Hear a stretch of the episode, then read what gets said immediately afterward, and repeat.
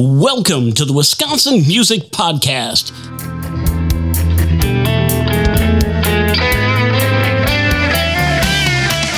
Thanks, Dean. Hey, everyone, welcome to another exciting episode of the Wisconsin Music Podcast. I'm your host, Zach Fell, and today we have a phenomenal artist to showcase. But before we dive into the music, let me introduce you to a musician whose journey is marked by an unyielding passion for creating and performing. We're here to shine a spotlight on Nathaniel Roland, better known as Nate Wycoff. Nate's story is a testament of the power of artistic expression and an unwavering love for music. With a natural and captivating voice, Nate's sound is a rich blend of styles and influences. Born into a musical family, he picked up the guitar and began crafting his unique sound. He's been on quite a musical journey from his early days with the band Captain I to his solo project Dog Show, where he explored instrumental and conceptual territories. His cover bands featuring tributes to Radiohead and U2 earned him the title of the world's most ambitious cover band. After personal and professional setbacks, including the loss of a close friend and health challenges, Nate's creativity and resilience has shown through. He's been on a path of self discovery and reinvention. Nate's instrumental album, Prairie Dogs Have Plague, and the powerful Phoenix of Tragedy showcase his fearless approach to music, earning comparisons to the likes of Pink Floyd and Johnny Cash. Today, Nate Wycoff is not only creating new material but also producing and recording other artists in his recording studio. Happily married, and many of his songs are inspired by the love and experiences in his life. I'm so thrilled to have Nate Wycoff as our featured guest on this episode of Wisconsin Music Podcast. His remarkable journey as a musician and his enduring commitment to his craft are sure to inspire and captivate all music enthusiasts. Stay tuned and enjoy the Wisconsin Music Podcast as we dive into the world of Nate Wycoff, his incredible music, and his unwavering dedication to the art form. Welcome to the Wisconsin Music Podcast. This week we have Nate Wycoff. He's involved in multiple things in the music scene where he lives. He runs a studio. He is he's releasing albums. He's a working musician and some other things he's been up to. So Nate, welcome to the Wisconsin Music Podcast. Hey, thanks, man. Good to be here. Yeah, like we were talking um, before we started this, you've kind of been involved with the music, uh, the Wisconsin Music Podcast. By you actually wrote the the intro music that I've been using for the podcast since day one. So thank you for that, first of all. Yeah, that was really cool that I could uh, contribute that.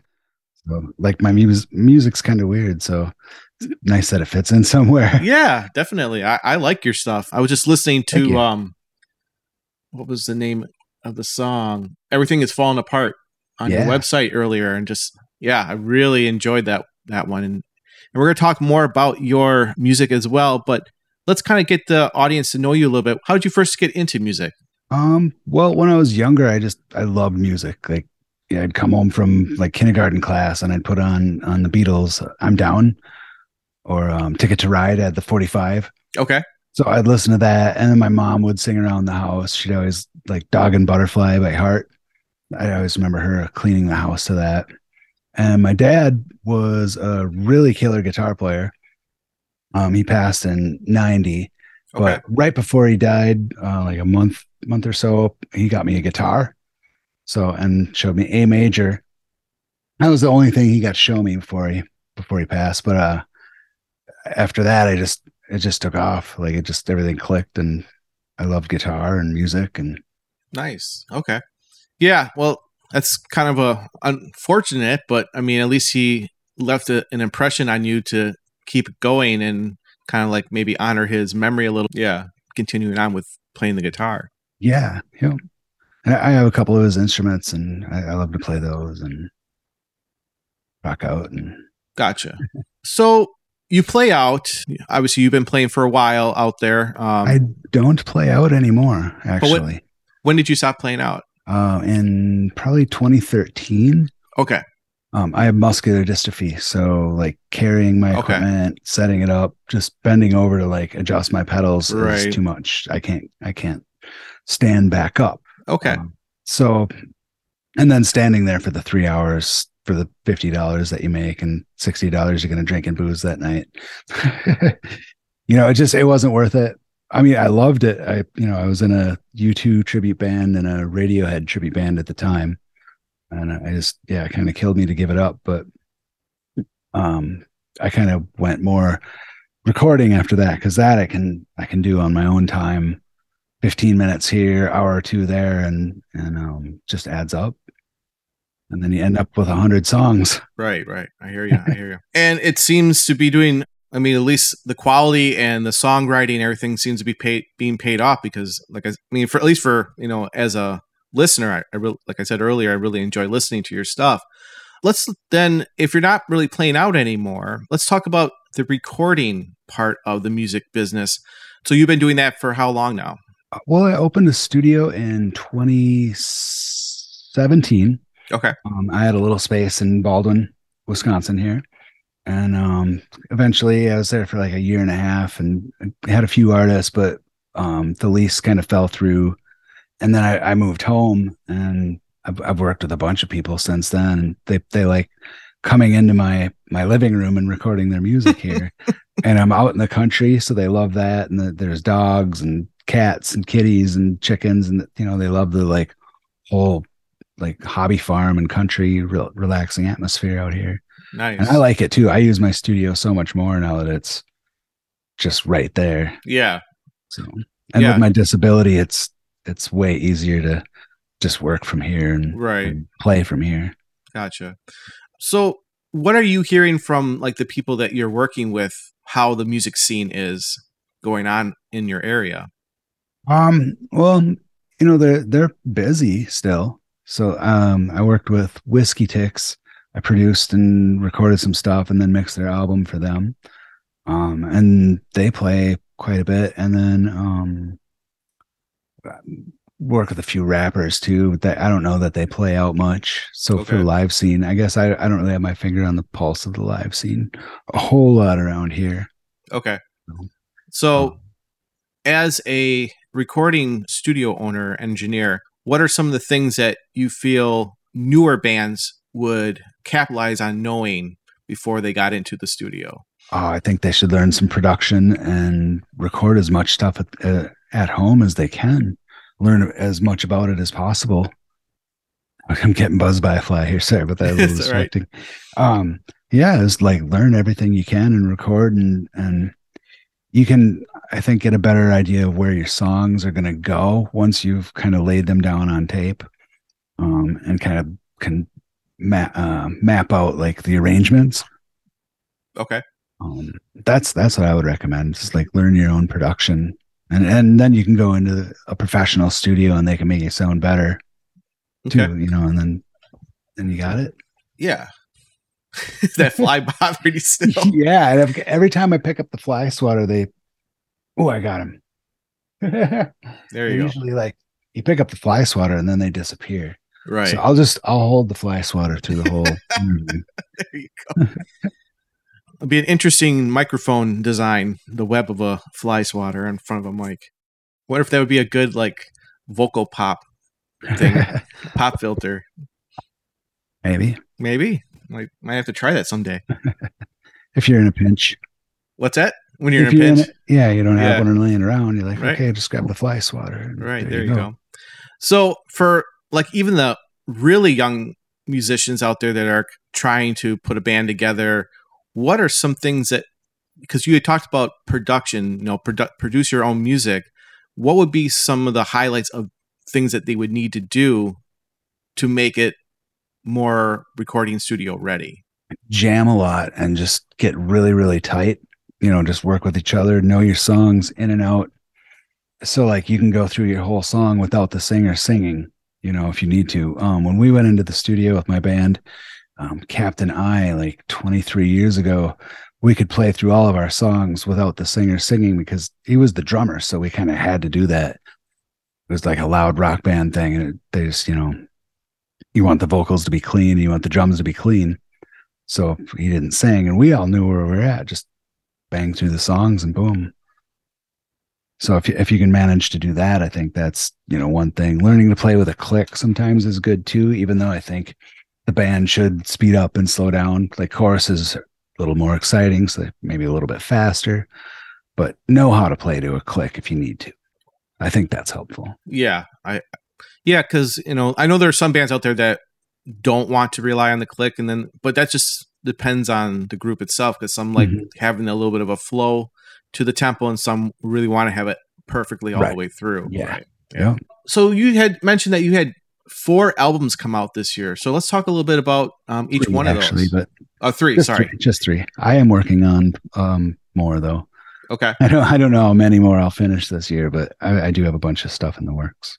So let's talk about each one of them and just kind of give us a an idea of what each one means to you, and you know, kind of like the inspiration behind each one of them. Um, first one was Prairie Dogs Have Plague, Volume Three.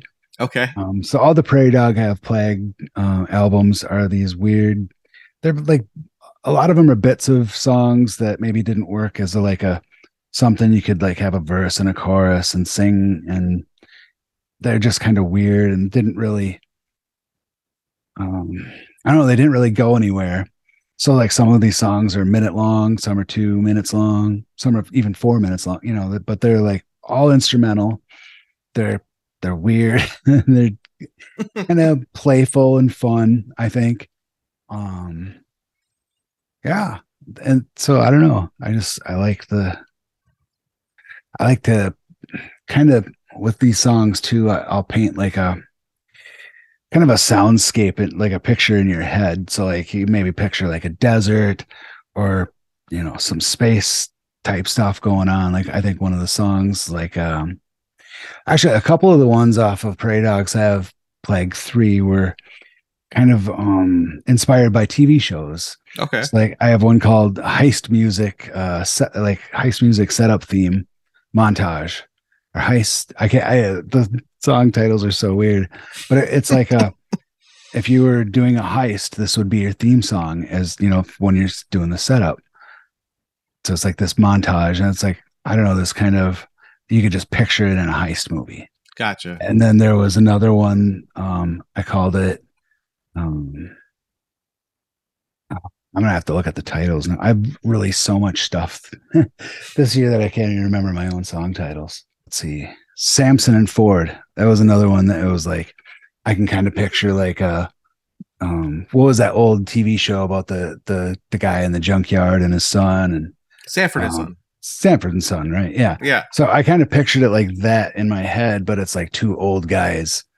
So yeah, it's like kind of inspired by like TV. And then um I got my albums mixed up. I think those are on four. Where are they? That's four. I was looking at number four. Sorry. Where's three? There's three. Cop show. Yeah. And Foley A. Okay. And then high setup montage theme. Those were all like cop show is obviously a cop show. It's like, Yeah. yeah, I'm gonna play it for a second. Like I I used all these like samples from like um the 70s, like kind of a um black exploit exploitation type movie or you know like that like just those like groovy 70s like cop show type thing you know? And then the song goodbye giraffes that was totally inspired by uh like Q Lazzarus from um Silence of the Lambs the goodbye horses song. Okay. so and it's just like this kind of synthy groovy I don't know it's weird stuff. That's I don't see why people have to, you know, kind of like feel like because it's weird stuff they have to like apologize for it. There's nothing I don't think there's anything wrong with stuff that's weird. I mean, that just pushes I think our artistry to, you know, beyond the box. Oh yeah, yeah. yeah, I don't mean, mean like apologize for being weird, but I more apologize for I can't even keep my own song straight anymore. Oh, yeah, don't worry, man. It's But- cool. yeah. And then so No. the next one, uh Prairie Dogs Have Plague Volume Four. I think I put that out in that come out in like March or April. And I I was in a I had a, a hectic um spring too because I had COVID and then I had this distribution nightmare where I like I kind of got mm, in with a new distribution company and then there was all these errors and I'm like take my music down and they're like no we're not going to take your music down and I want to write a musical about it I think Okay. No we're not going to take your music down and then so then I like finally like got my contract canceled with them and I mean this took from like March until mid May and like these albums were kind of caught in the in the drama of this whole thing So it was just a nightmare. But now I'm on DistroKid and I'm really happy, much happy. Okay. So, but yeah, uh, Prairie Dogs That Plague Volume Four, that one just a whole nother collection of of weird stuff. And this one, I I got really weird with this one. I'm not gonna lie. the last song is called "You're Not Going to Put This on the album, Are You?" it's a hidden, not so hidden bonus track. Cool. Yeah. it's really weird. It's one thing I, I miss about having physical material to, to play music is that you can't really put hidden tracks on anymore. I mean, you Oh, yeah. can, know, but the there's like a narrator in that song and he actually gives me shit for he like finds out that this is not just an advertisement for the movie or for this for this album it's it's going on the album you, you you're kidding me right and then he's like um oh it's this is the hidden track you realize there there's no more hidden tracks anymore right right. So, and and it was actually like a AI voice that I used for the, for the narration, and he's like really sarcastic and kind of. It worked out really well. Yeah. The AI. Um, what are your thoughts on that since you, you kind of brought that up for a second? I Well- think it's hilarious hearing Johnny Cash do um, Barbie Girl. I laughed my ass off. I mean, and and I don't know if it's going to be good for anything more than just a laugh. I I don't know yet. Yeah. I'm interested to play with it though. It'd be interesting. I really am. Yeah. It's, I mean, yeah, because you see all, all these people doing that. I mean, it's, yeah, it's just like, what would it be like if they were still around or if they played this song or if they sang on this song? And it's like, Mhm. it's amazing what our technology is doing. I wanted to hear Tom Waits do. Um, I was thinking about this on the way home today. I wanted to hear Tom Waits do a Who song. Wow, who are you? who the fuck are you? Yeah, you can bleep that out. Sorry about that. No, that's all right. That's the best part of that song. Right, right. My favorite parts, anyway. So, but yeah, I'm I'm totally interested to play with the AI music stuff, and I use a lot. I mean, I don't I don't think I would call it AI, but the the Logic's drummer hmm that they have it it's more of like a groove based um I don't know, GUI uh, interface, I guess you would say, than it is AI. But it, it is kind of interesting how each of the the drummer drummers on there have kind of different styles and sounds and but yeah Yeah. I mean, it's going to be interesting where this goes.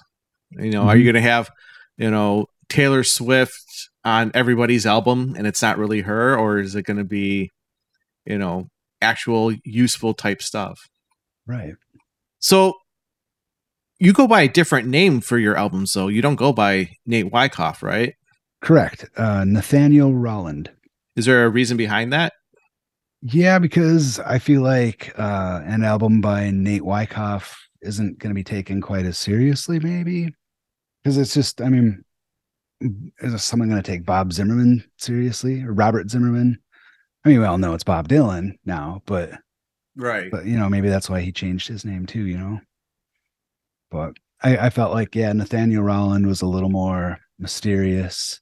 Nathaniel Roland, Ro- rolls off the tongue a little Roll bit better. Roland.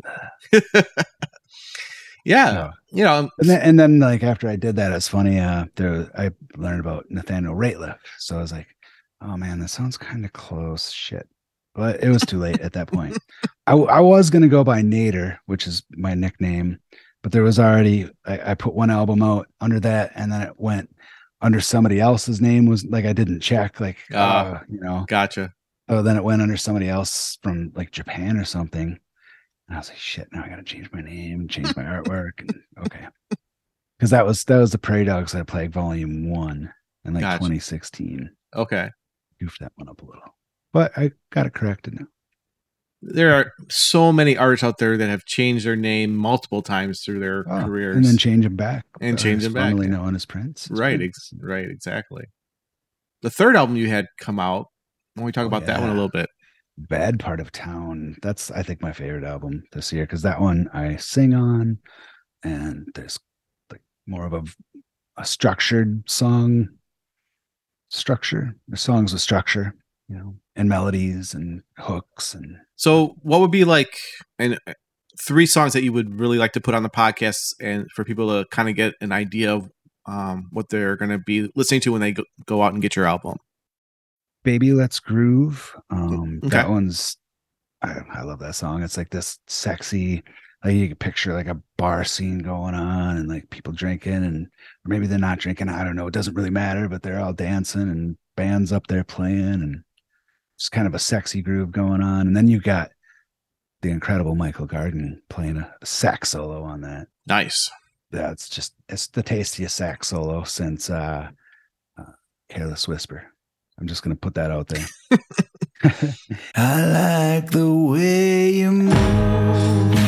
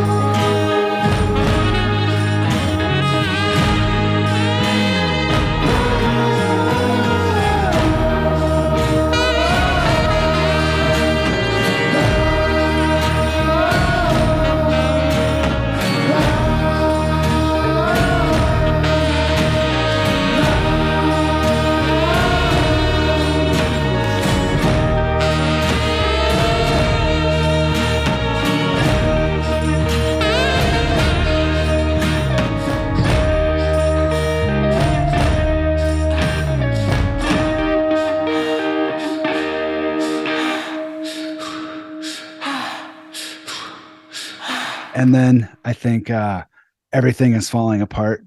Um, the first song on the album, it's kind of a heavier, slower, good rock tune.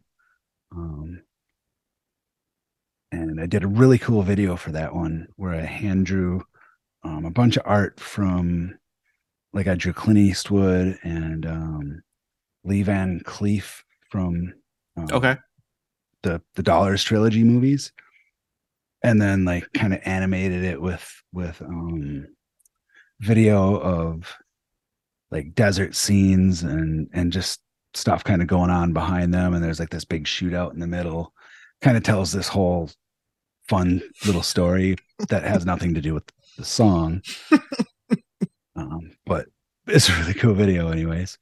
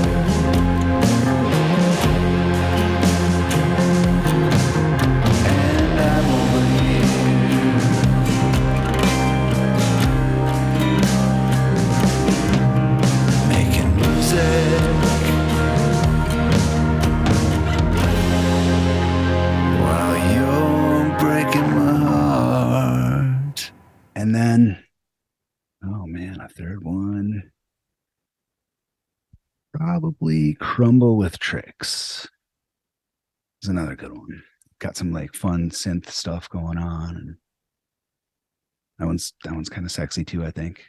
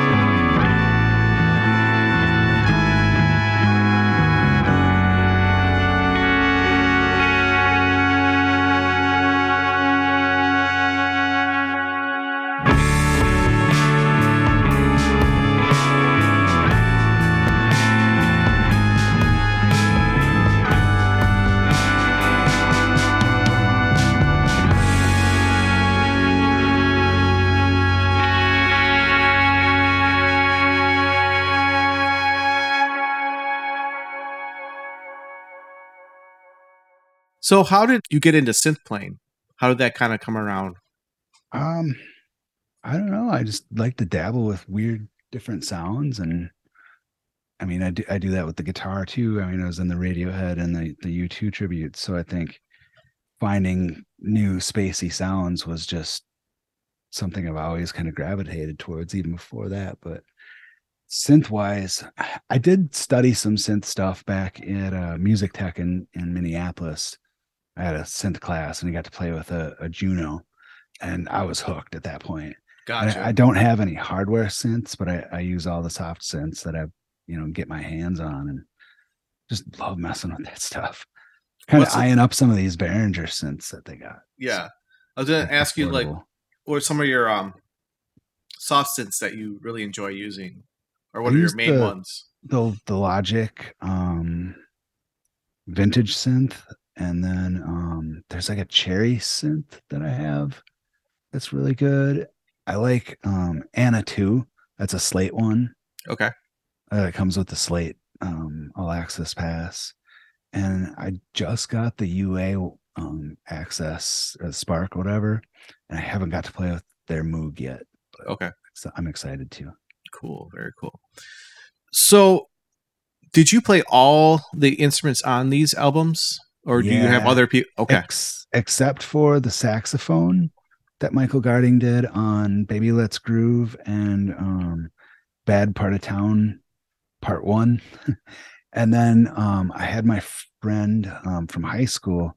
He was in Captain i with me, Sean Reynolds. He came in and played um, half of the solo on the song High Horse. Okay.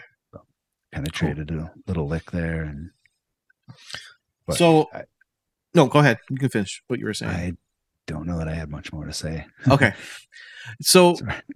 for like drums and everything, so these are all um, programmed drums. Basically, you didn't have any come in and play either an e e kit or go to a studio or come yeah, to your studio. was mostly like Logic's drummer, and then I kind of programmed some stuff how I like wanted some of the fills to go, and um, I did use some like you get those like groove packs or whatever that have the fills, Mhm. stick some of them in there, and yeah, I think it sounds pretty realistic for for a computer drummer. yeah so for for you i mean i mean the only time i've ever really done programmed drums is like on a actual keyboard type thing Mhm. but for nowadays they have like certain like little i guess um controllers or whatever you want to really call them that have like little pads on them is Oh, that yeah. what you're doing or are you actually using like the keys of a keyboard to program your drums Um, a little mix of the keys and the keyboard,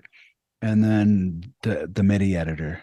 okay Just playing out moving the toms how I want them to to fill. Okay, and then is this like everything like based on a grid, you know, like to a click, or is it more of a feel that you have for these songs that when you put It the drums is, down? but there the beats happen before or after the the beat. I mean the the drum will hit before or after. You can adjust the push or pull. Gotcha. Okay. So, and I do a lot of a lot of that because my music is really, I think, feel driven, and I mean, just like a lot of the stuff is kind of slower, mellower, like sadder songs, almost, I guess, if you will. hmm So, Okay. yeah, So I'm just I'm trying to get you know the people that listen to this kind of get an idea of you know oh yeah, how you know these things. yeah. It doesn't sound go. like just like you know a, a drum machine, you know, where it's right on the beat. It, it's happening before or after.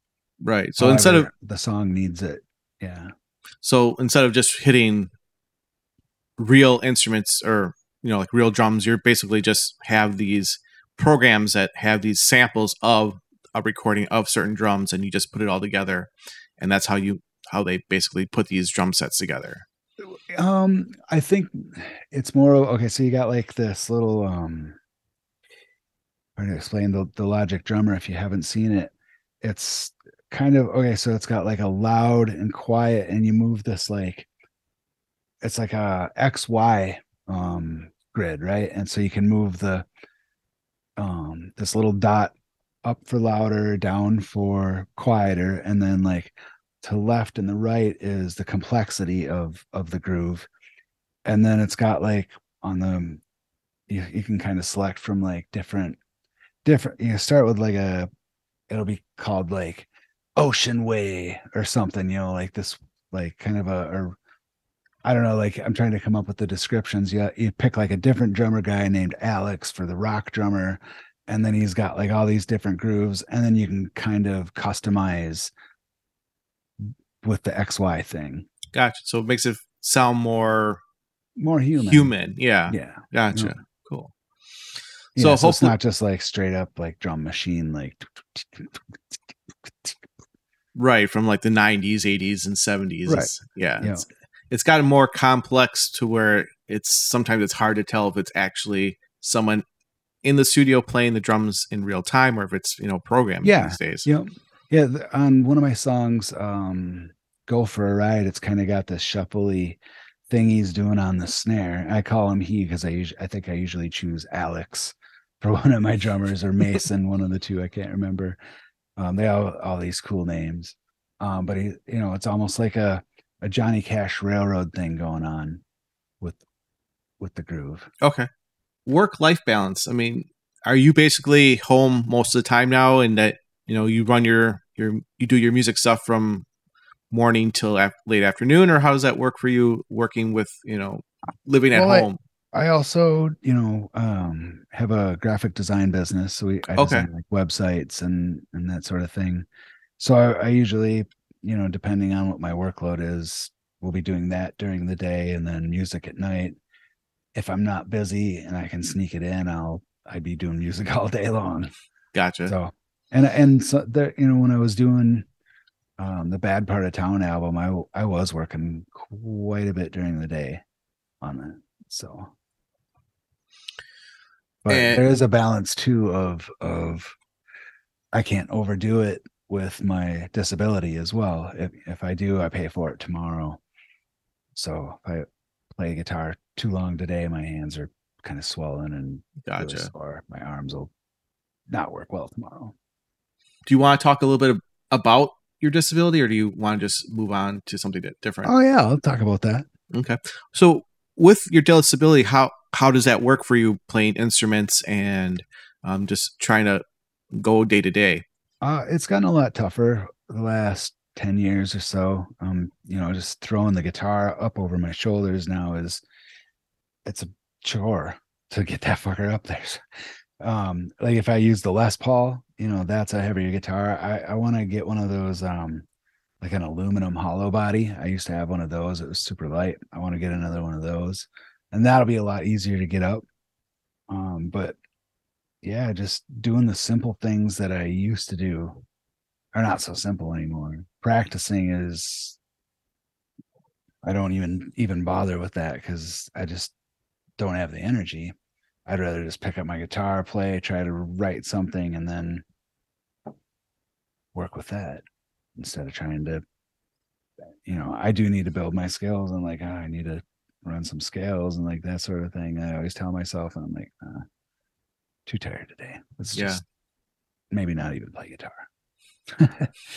so, and there are a lot of days that happen. Um, there was, I mean, a good six months last year that I don't even think I picked my guitar up.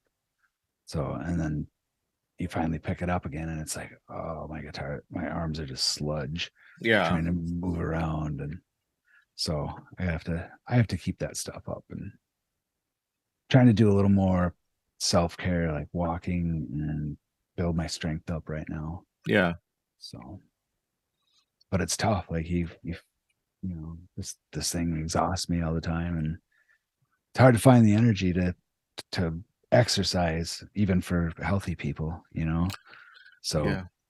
me trying to find that now is is even tougher. But I'm working on it. yeah i mean you, you do what you got to do right Right. Yeah.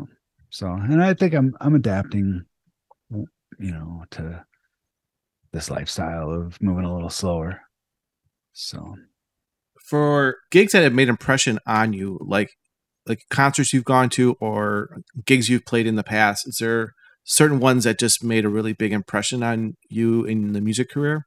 Um, I I saw Mark Lanegan in 2017, and that was kind of right around the time I was working on my album Phoenix a Tragedy. Um, and yeah, I just like that guy's music and that concert. I think, yeah, I think it affected me, and I kind, I, you know, kind of, I don't want to say follow his sound or, but I have a similar kind of thing going on, the smoky low voice thing, and um, yeah, I don't know that I think that one made a pretty big effect on me. Um, I've seen so many concerts over the Yeah. years. Like I think I've seen everybody I want to see except for I think Tom Waits. Paul McCartney would be cool too. But I think I've caught everyone else. So, like, who who are like your top five that you've seen that are, are on that list? Pink Floyd, Mark Lanegan, uh, Queens of the Stone Age. I we actually caught them with uh, Mark Lanegan and Dave Grohl on drums at Wow. the 400 bar in Minneapolis. Um, the, you can hold like I think the capacity at that place is like 189 people. There had to have been 300 people in there. It was so packed Jeez. tight, covered in like my sweat, and the guys next to me sweat, my wife sweat. Like everybody was just covered in sweat, and you're like 10 feet away from that amazing band. I mean, holy Yeah, Dave Grohl on the drums just beating the crap out of them. Like, God, that was a good show. I think that I that one made an a, impact on me too. Like that one stuck with me for a while. So excellent, nice, very nice. Yeah, I'm working with um the band that I've been working with for a couple years now. One of their um main influences Queen of the Stone Age. So, I, I over the years I've been kind of getting into them more. I didn't, I wasn't in my wheelhouse at the time when they first came out, but now I'm I get to listen to them and like, oh, it's kind of cool discovering these not so old but older bands mhm. now that I'm getting older too, and just like, oh, if you like them, check out uh Alan Alan Johannes. He, Alan um, Johannes. Alan, yeah, I think. Well, it's like spelled Alain, A L A I N. I Okay, think it, everyone calls him Alan or Al, I think. Um, Johannes. He produced um, and worked on Euphoria Morning with Chris Cornell, and um, Natasha was Alan's wife. Um, and they were in the band Eleven. okay, So, like, check out Eleven and Alan's stuff, um, and the Desert Sessions too. Um, but Alan is a amazing uh, producer and uh, engineer. He, I think he worked on. I gonna say? What did he engineer? He worked on the Them Crooked Vultures album. I think. I think he was an engineer on that one. all right. I'll definitely check that out. Thanks. Um, is there anything I haven't asked you that you wanted to cover before I let you go? Um, you know, I don't know. I think just that, you know, there's people out there with the disabilities making music, and I think that's good for other people with disabilities to see. Um, I think we we get to see a little more of that now with like big rock stars kind of talking more about their health ailments and and stuff like that. I mean, like um, even like Billy Billie Eilish and um, was it? Is it Lewis Capaldi? Maybe um, there's a couple of people that have like Tourette's now, and that you know they're like a little more open about that kind of thing and mental awareness. Like I'm I'm happy to see more about that kind of stuff. Yeah, it's it's not taboo. If you Mm, even remember yeah. that word, it's not taboo Like- anymore. you know, it's like I I walk with a pretty pronounced gait. Like my ga- gait's a lot different than a healthy person, and now I use a cane. And I I just kind of thought for years, like you know, having a cane's just you know that's not very rock and roll, but it actually is like rock and roll Yeah, Like, because I'm not letting it stop me. Right. like, Exactly. f that, and Mm-hmm. I'm doing what I'm doing, and I am who I am. Take it or leave it. I think that's a perfect place to, to end the interview. Nate, right. thank you so much for being on the Wisconsin Music Podcast. It's been a pleasure talking with you over these 40 ish minutes. It's just been a great time. Thank you. Thanks for having me, man. Um, keep up the good work, and I love the theme song. I wonder who wrote that. And I'll Mhm. put all your links, uh, all your social media and stuff links in the um, in the podcast uh, details for Cool, this thank you. episode. Yep. Well, that brings us to the end of another fantastic episode of the Wisconsin Music Podcast. We hope you've enjoyed this musical journey with our featured guest, Nate Wycoff. Nate's story is a testament to the power of creativity and perseverance in the world of music. His distinctive sound, forged through a diverse range of influences and experiences, serves as an inspiration to all who appreciate the art form. As I conclude, I want to thank you, the listeners, for joining us on this voyage into the world of Wisconsin music. Your support enthusiasm for local talent like Nate Wycoff helps keep this podcast alive. Also, thanks to Fox Cities Indie Radio for broadcasting our episodes on Wednesday at 7 p.m. and on Sundays at 3 p.m. So check them out online. We encourage you to explore more of Nate's music and stay connected with us. Don't forget to subscribe, like, and share our podcast. And if you know any artists or bands in Wisconsin who deserve a spotlight, reach out to us. We're always on the lookout for incredible talent to feature. So, once again, thank you so much for tuning in, and we'll see you next week.